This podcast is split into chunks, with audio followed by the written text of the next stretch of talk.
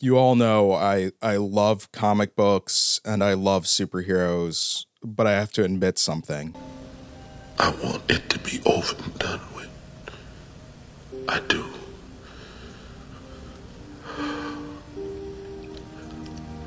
I'm tired, boss.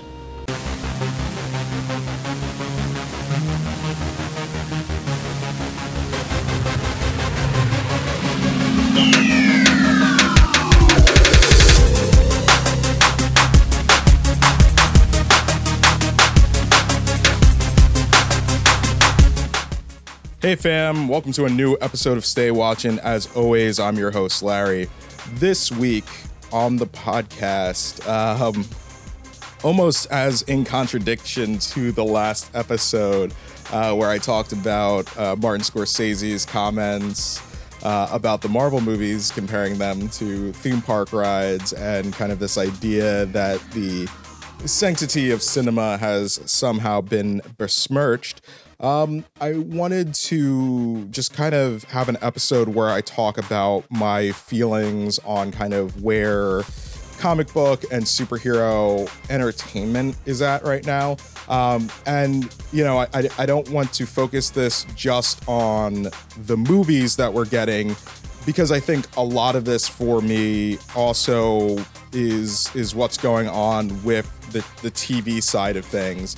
Um, and this isn't just like a, a Marvel specific issue. I think DC has this issue as well as, you know, some of the some of the third party comic publishers when their properties get adapted. So I really just wanted to kind of talk about where I'm at um, and some of the conversations that have kind of led me to wanting to record this podcast. I know this isn't technically going to be one of those. Uh, you know, some people are probably going to disagree with with my opinion here, uh, but that's what this is all about. This is this is a place for me to kind of share where my thoughts are at and, and what I'm thinking about in terms of the entertainment that I'm I'm intaking. And you know, for me, superhero media has been a lot of it. So buckle up. I'm going to share some thoughts, and I'll be right back.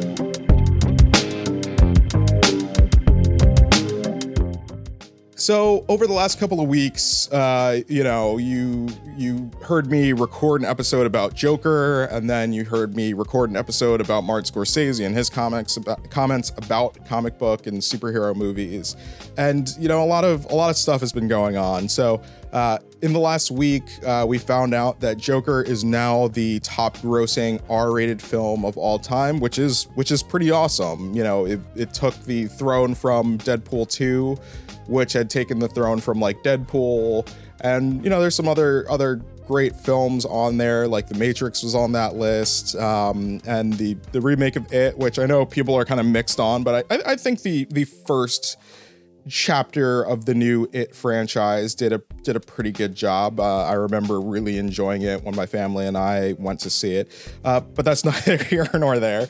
Um, but one of the things that we also learned was that Joker is as profitable a film as Avengers Endgame. And, you know, one of the things that I posted on Facebook after learning this information and kind of seeing it posted by a, a, few different media outlets was, you know, I really wonder what lessons are going to be learned from that film because, you know, I, if you don't remember on the podcast episode, it's it's one of those things where I I personally feel that movie is fine, but I under you know I, I don't rave about it. I don't necessarily hate it, um, but I do understand you know why people have such a reverence for it, um, and you know why people have such a reverence for something like the Nolan's Dark Knight trilogy. They see stuff like Joker and like Nolan's Dark Knight trilogy as being kind of this more realistic less CG, less fake uh, rendition of superheroes, you know, and and I'm not saying that it's just like kind of like just the the edgy stuff. Um, I think that's one of the things that you know I'm a, I'm afraid of some of these studios taking away from something like the Joker. It's like you know our comic book cinema doesn't necessarily need to be hard R. Um, it doesn't need to be you know dark, gritty, ser- serious all the time.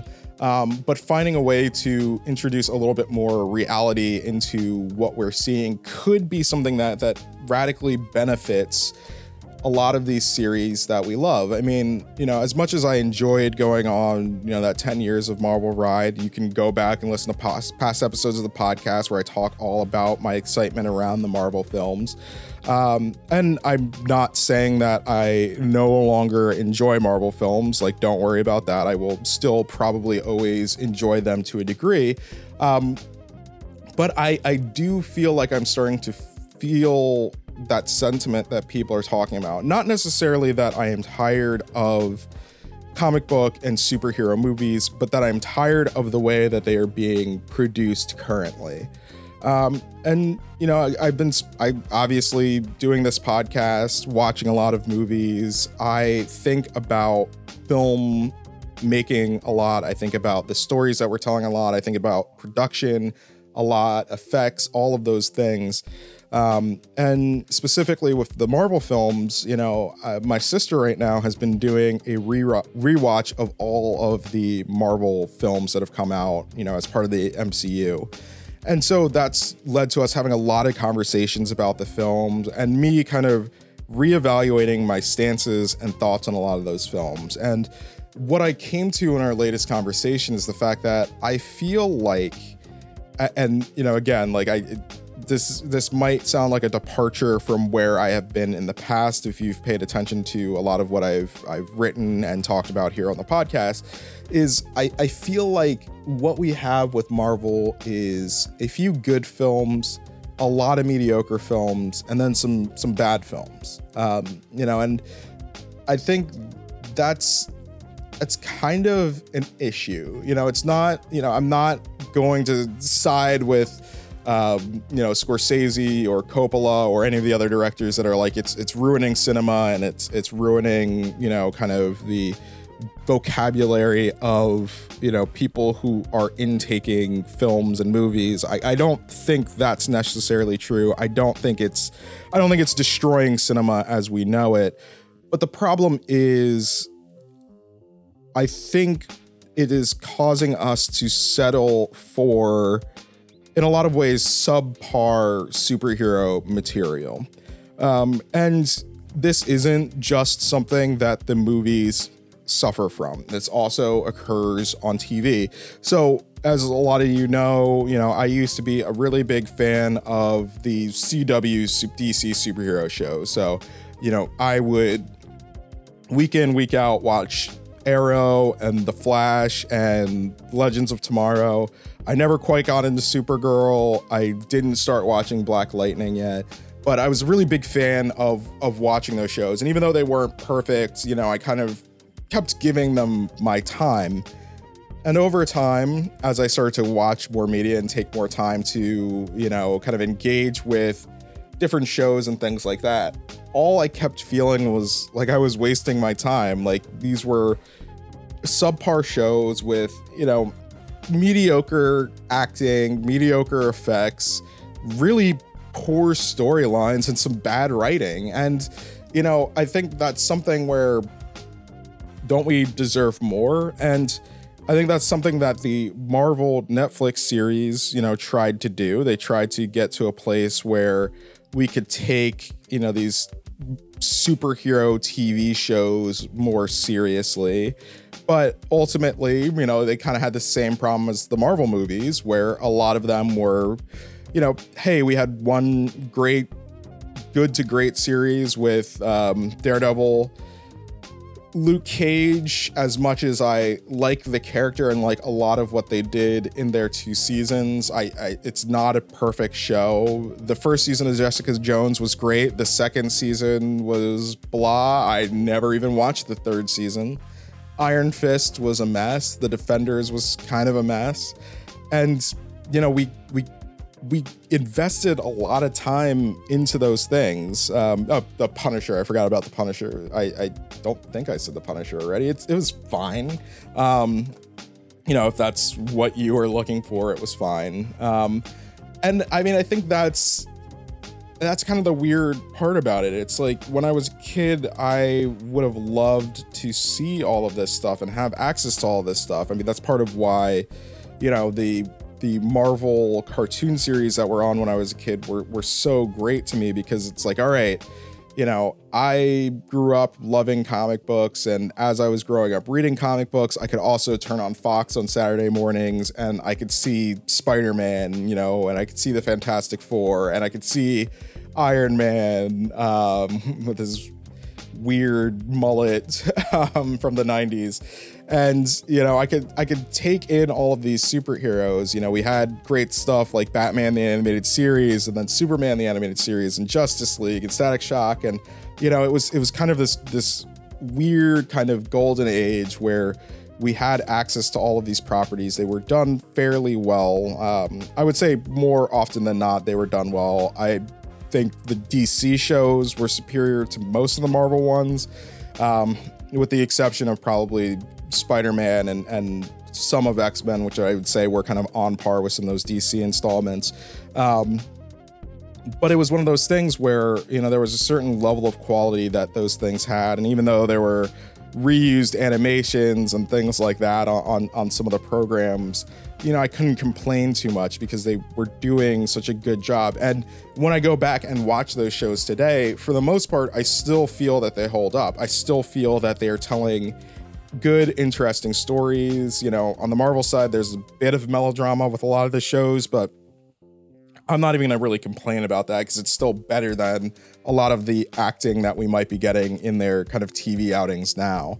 Um, and again, this isn't to this isn't to poo-poo any of the actors or you know producers or creative folks who are working on these things. It's just like kind of what I'm feeling right now. Um, and so I I've been kind of reflecting a lot on that and you know as I've been talking with my sister about her rewatch of the Marvel films, I, I've started to think, and, and we had this really great conversation the other night about the Black Panther.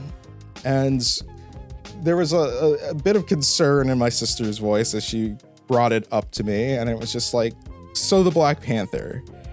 And I kind of answered because I knew where she was going, and I was just like, it's not the best movie, you know. And as as much as I I enjoy the cultural moment that was the Black Panther, I, I think in kind of reflecting on a past podcast that I did about it and some of the things that I've I've written about it in the past, I mean, I think there is validity in the fact that it is not the best movie. It, it's not necessarily that strong, you know, in terms of the way it's constructed.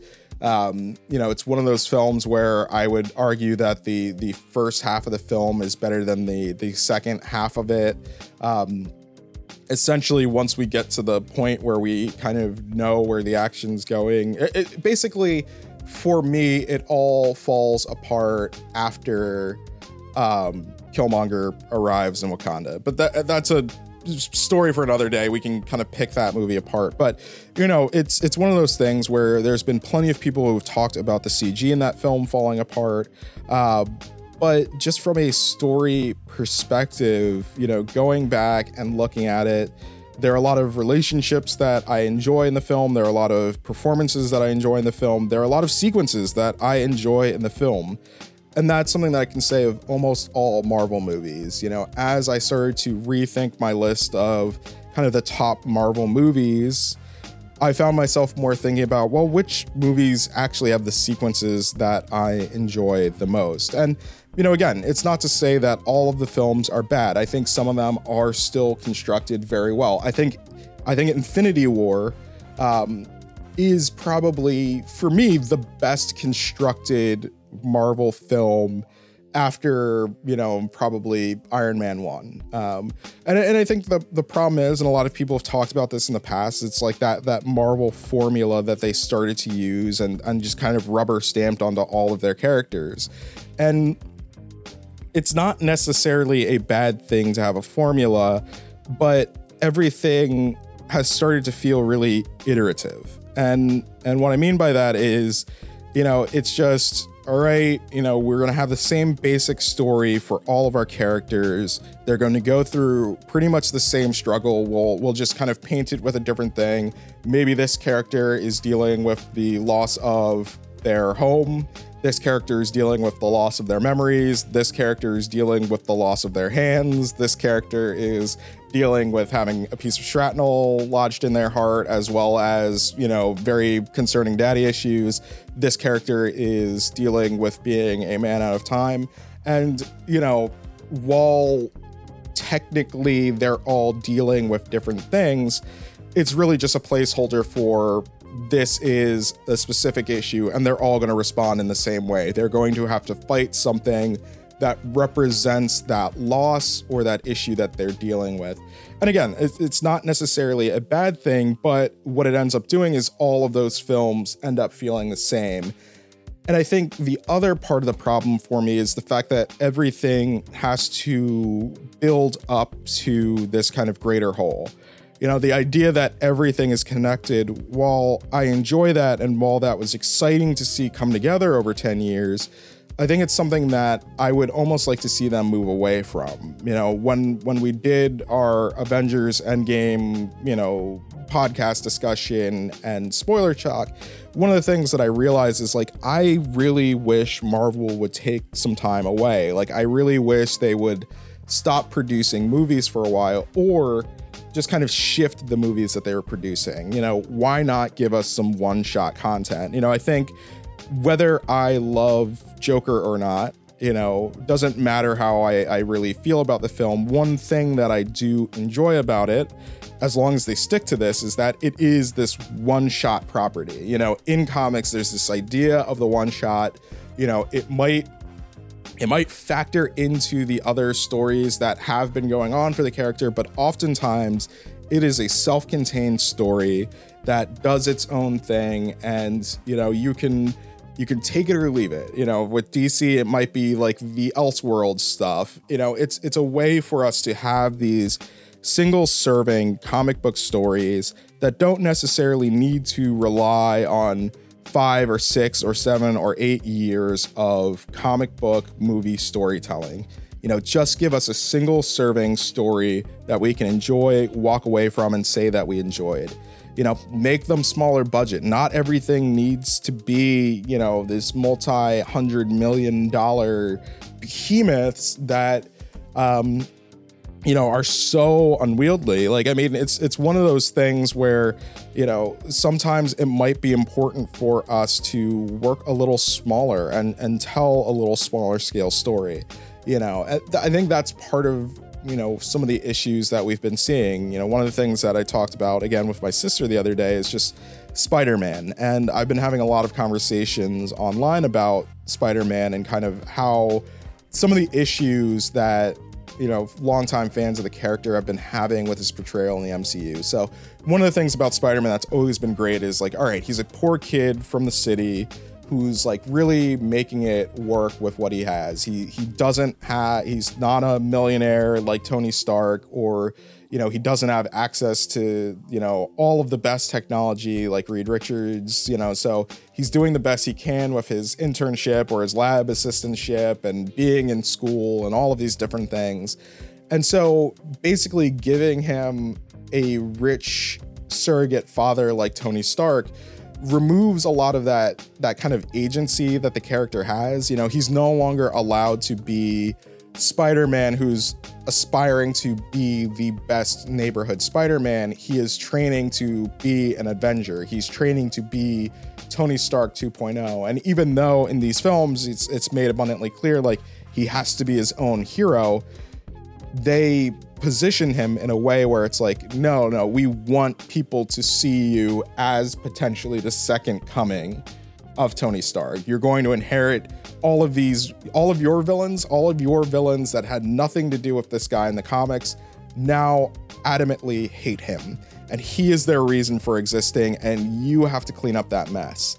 Rather than having these characters be coming from their own situations or coming from situations that are directly related to the actions of Spider-Man. And so it like it really takes away a lot of what you kind of love about that character. And it's it's challenging because as much as I love Spider-Man and I do like a lot of what they've been doing in these new films, I do have to agree with that sentiment because it's not necessarily the character that I fell in love with. It's not the character that I grew up, you know, watching his his cartoon. It's not the character whose comics I, I grew up reading. It's a different character. And, you know, it's not to say that it's a bad interpretation, but like many things, I think it misses what a lot of us really loved about him. Um, you know, and and so that's that's a challenge. I mean, there and and again, like I know in the past, like I've talked a lot about you know making Spider-Man a kid again, and you know how all of those things are beneficial. And and I'm not saying that these things are you know, two of these things can be true at the same time. Like I can think that they did a good job with, you know, kind of repositioning Spider-Man as this kid who's trying to figure things out.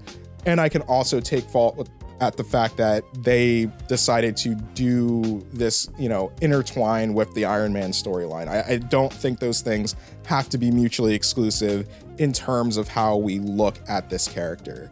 Um, one of the other things that I found myself thinking about a lot with this is, you know, again, so jumping over to the DC side of things and Joker and its success. Um, one of the problems that DC has kind of had from the outset, um, at least in this kind of new world order, is you know, while the Marvel movies were starting up, we were in the midst of, you know, the Nolan Batman trilogy that which had started some years earlier. And so it set a specific darker, more realistic tone for the DC side of things. And, you know, I love the Nolan trilogy, even though, you know, Dark Knight Rises doesn't necessarily, you know, end the way that you want it to, you know, in terms of, of ending on a strong note for the series. I still think it is a really enjoyable movie, and I tend to watch it almost every time that I come across it just because there's a lot that that I really enjoy about it. I know people make fun of Tom Hardy's Bane all the time, but like Bane is one of my favorite things. And again, it's one of those things where they didn't quite stick the landing with that character because they somewhere along the lines they were like, let's let's throw a twist in there, and it just kind of ruined the character and their motivations. But that kind of set this tone for DC. So you have the Dark Knight, you have Nolan's Dark Knight trilogy, you have uh, Snyder's Watchmen, um, which you know Watchmen is a dark story, and so the you know film adaptation of it is going to be a bit darker, but you know it it didn't quite do what everybody wanted to, it to do. I still personally kind of really enjoy that film.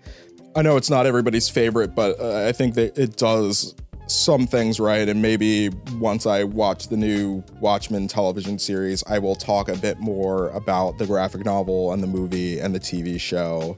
Um, so I think there, I think that's a topic all its own.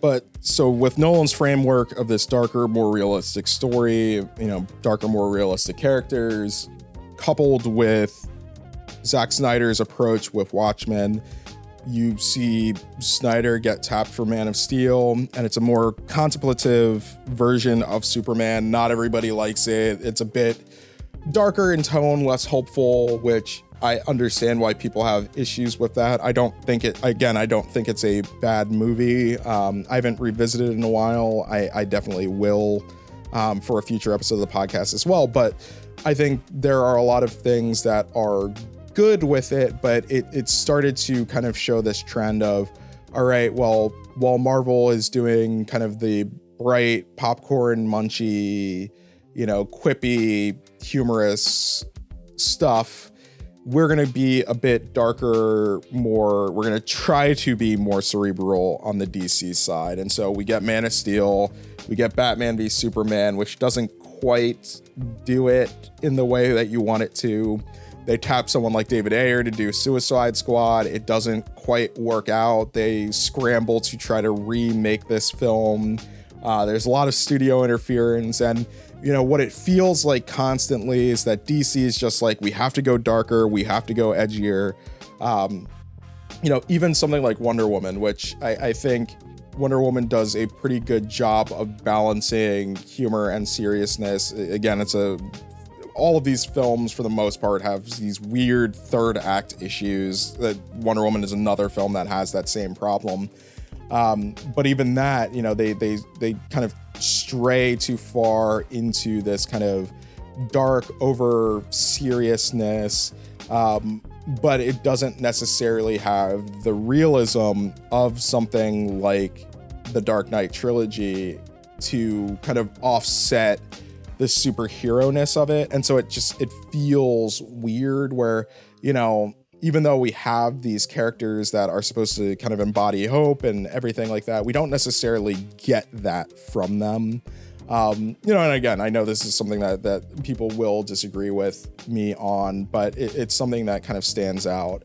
Um, you know, but then you know we get stuff like you know Justice League, which one that movie is trash, but you know clearly a different film was being made at the outset by Zack Snyder. Studio didn't like it; they changed some things. It became a bit sillier. You know, they tried to punch it up, make it a little bit more kind of humorous, like the Avengers was, and that didn't quite work for them either.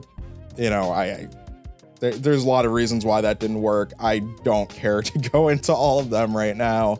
Um, you know, but that's that's a that's a challenge that they were kind of dealing with, and so when you yeah, and of course, like Aquaman comes out after that. It does really well, and like that is the probably what I would call the most Marvel-like DC film.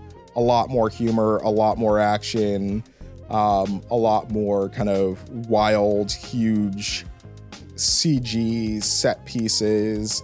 Um, and it's you know it's a it's a colorful vibrant movie that i don't like but did really well um and again, it doesn't really have anything to say or or and it's not of interest. And so, you know, that gets us back to something like the Joker. So it's like when you bookend a lot of the more recent DC stuff with the Dark Knight trilogy and Joker, it kind of starts to show you like, all right, you know, here are some comic book films that people are taking more seriously as films.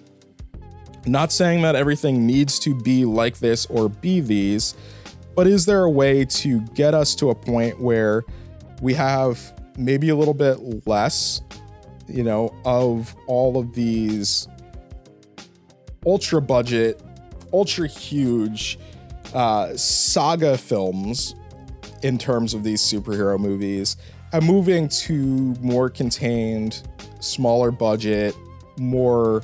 I, I'm doing big air quotes. You can't see me, but more realistic stories. Like, would that is that a solution for us? Is that a way to kind of combat this? You know, also the idea of not having three big Marvel movies come out in the year, you know, maybe we move to having one every two years, you know, it's like the the Star Wars problem. Like, all right, like absence makes the heart grow fonder. So we had such a long time without Star Wars.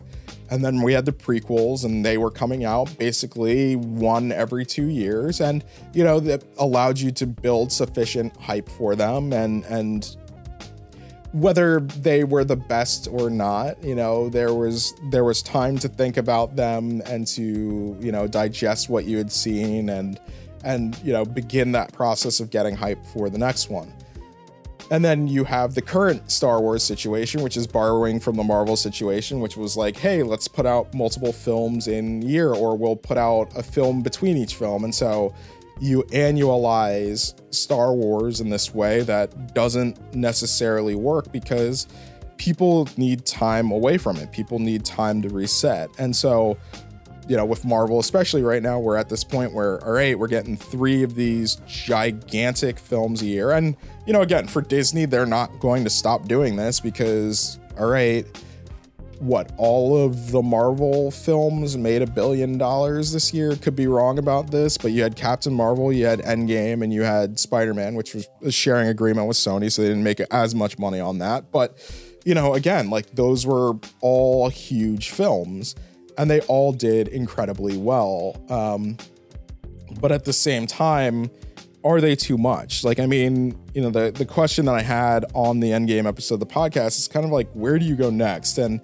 you know, I had a lot of suggestions for characters that they could do and everything like that. But, you know, really reflecting back on it, it's like, I'm tired. Like, I need a break from it. Like, I don't want to start up another saga. It's like, you know, it's like comic books. Like sometimes when you when you finish reading all of Civil War, which has its ups and downs, the comic book version, you know, it doesn't hold up as well as I remember it holding up.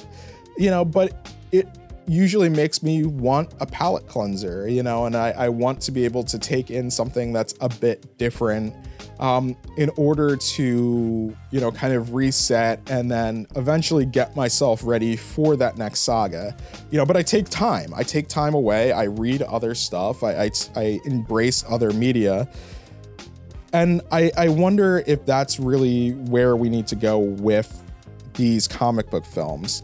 And that's not to say that all smaller comic book films are going to be good. I mean, look at what happened with the last Hellboy, um, which, you know, one could have been a great time, but they just kind of squandered it. You know, you look at stuff like, you know, what Fox at the time was doing with the X Men films, and, you know, they have a perfect out with Logan. They could have said goodbye to the X Men series on such a high note, and then they released another awful movie and worked on something that is unreleasable.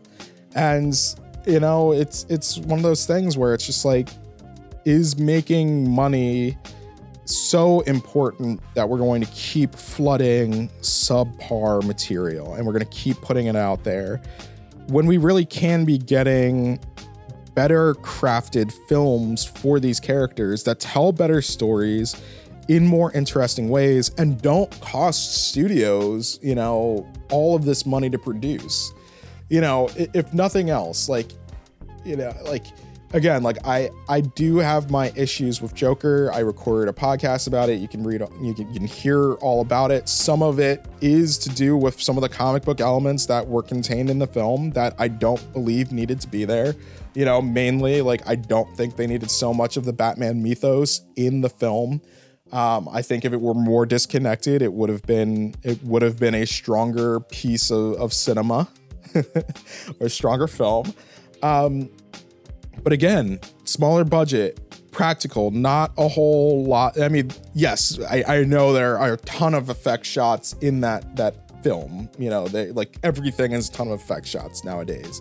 Um, but it doesn't have full CG characters. It doesn't, you know, you don't have to de-age anybody. It doesn't have massive blue light shooting from the sky fights or anything like that.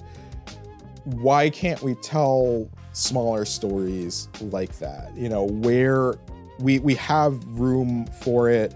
Why don't we try it? And you know, I, I think to a degree, that's where I would really like to see us go. You know, again, not to say that we're going to completely do away with our big budget superhero films. We're going to keep those. We're going to keep putting them out. But in between, you know, every couple of years, we're going to give you a smaller one shot story that doesn't build up to something else that you can just enjoy on your own and really, you know, does the genre justice you know because that's what it is at the end of the day like the genre itself is is dealing with a lot of crap there's a lot of crap comic book superhero movies that come out and i think that's a lot of the reason why even though they still make money they're not taken as seriously as they should be and Marvel TV is going to perpetuate a little bit of that. I mean, you know, how many TV shows did they announce? And as excited as I might be for some of them, as much as I want to see some of them, I know that it's just it's just adding fuel to this this this problem um, that they kind of can't get away from because all right now in order to go into this next set of films i probably have to watch these TV shows. And so it's kind of created this ecosystem that you have to take in so much information and so much of it is subpar just to kind of find enjoyment in and spot the Easter eggs in and, you know, work your way through these films. So, you know, again, I'm not saying that I'm not going to continue to go and support these films because I do still enjoy the theater experience of going to see them. But I think I will be much more critical critical in the way that I talk about these films going forward. I, I, mean, I think that's really important for me.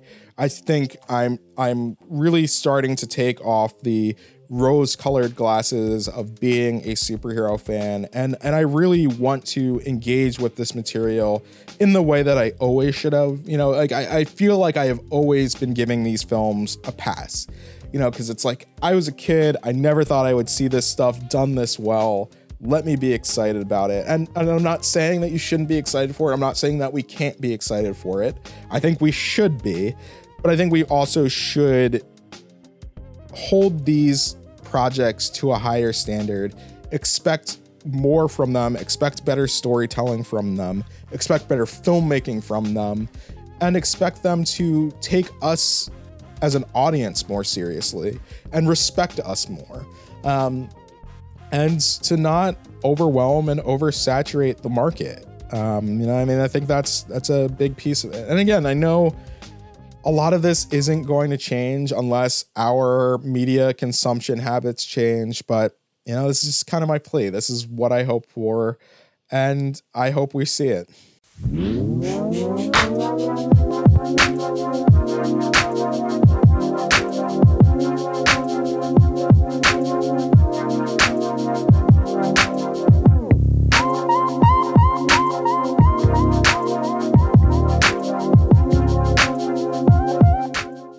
So those are my thoughts on kind of my uh, my superhero movie tiredness or superhero entertainment tiredness. I didn't even get into talking about video games because there aren't enough good superhero video games to talk about these days. Um, like Spider Man was fun and the Arkham games were fun, but what other characters have a recent game that's worth talking about? That's a whole nother issue that, that I think we need to kind of address and figure out. Um, but you know, let me know your thoughts. Do you agree? Do you disagree? Hit my comments with your thoughts. Um, you know, hit me up on social media at LarryTron pretty much everywhere. If you want to send me an email, it's larry at lm2photo.com. I really want to hear what you think, um, you know, how you would respond either to myself or just kind of generally where superhero cinema is at. Uh, over the next few weeks, I'm going to be bringing back uh, some of my Mondays at the movies uh, reviews. I know you've missed those.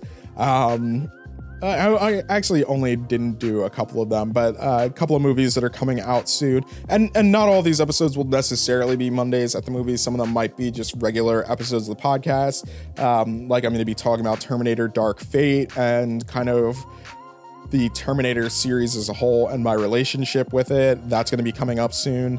Um, I'm at the time of recording this, I am going to be going to see Doctor Sleep soon, and so I'm going to talk a little bit about, you know, revisiting The Shining, which I did earlier this year um, at a screening of the 4K remaster, as well as uh, kind of watching a story continue in the form of Doctor Sleep, having not read the book The Shining or the book Doctor Sleep. So um, take that how you will. Um, we also have a lot of great stuff coming out like uh, parasite is going to be coming out soon and um, you know a movie that i'm like cautiously interested in seeing harriet is going to be coming out soon so i will definitely have some episodes sharing my thoughts on those films coming up.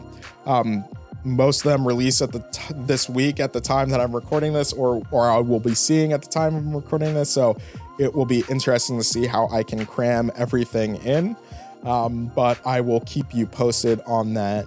Um, and so, as I've been telling you for the entire summer and now well into the fall, like, can you believe at the time that I'm recording this, I, it's the day before Halloween. I know I'm dating this podcast. You can still listen to it. Actually, more than likely, you haven't even, you've turned it off before you've even gotten to this section. Unless you haven't, which if you haven't, I really love you. I want you to know that you're great. Um, it's almost November, and that's just wild to me. It's almost November. I've I'm almost at like 50 something episodes of podcast, um, counting the old LM2 talk stuff, which I, I I don't discount. Yeah, no, I, know I really loved doing that version of the show. I like doing episodes like this where I can bring that back, where it's not all just pure review or talking to other people. And I'm going to be doing more of this. Um, you know, as I've been telling you a couple of times in the past, some of the things that I'm going to be having coming up on the show are more kind of like throwback Thursday reviews where I revisit old movies or watch. I, I say old movies. Some of them are just going to be from years past. Some of them are going to be from decades past. Um, you know, I'm going to revisit old films and kind of talk about them, give them the treatment that I'm giving some of this current media that's out uh, because I, I feel like there's a lot of stuff out there that I have thoughts on, but haven't necessarily had the chance to talk about. Um, and I really want to share my feelings on. So um, I'm in the process of kind of mapping out what that looks like, figuring out what films I'm going to do, figuring out what that release schedule looks like. So, you know, really stay tuned for that. I'm going to have you know, I'm, I'm, I'm going to be producing some stuff for that. So that will be coming soon. Um, but beyond that, you know, again, uh, I am part of the Hard NOC Media Collective, Hard NOC, uh, for the Nerds of Color. Uh, it's the media and podcasting arm of the Nerds of Color um, your source for all things nerdy from the perspectives of people of color. Uh, they have a lot of great podcast shows like Hard NOC Life, which is the flagship for the nerds, the flagship podcast for the nerds of color. Uh, Southern Fried Asians, which looks at the experiences of Asian Americans in the U.S. South, as well as uh, stuff like uh, DC TV Classics that looks at how DC Comics kind of made their foray into TV. So um, lots of cool stuff to check out there. Hardknockmedia.com, hardnocmedia.com. So, and that's it. This has been another episode of Stay Watching. It's been good. Stay watching, fam. Peace.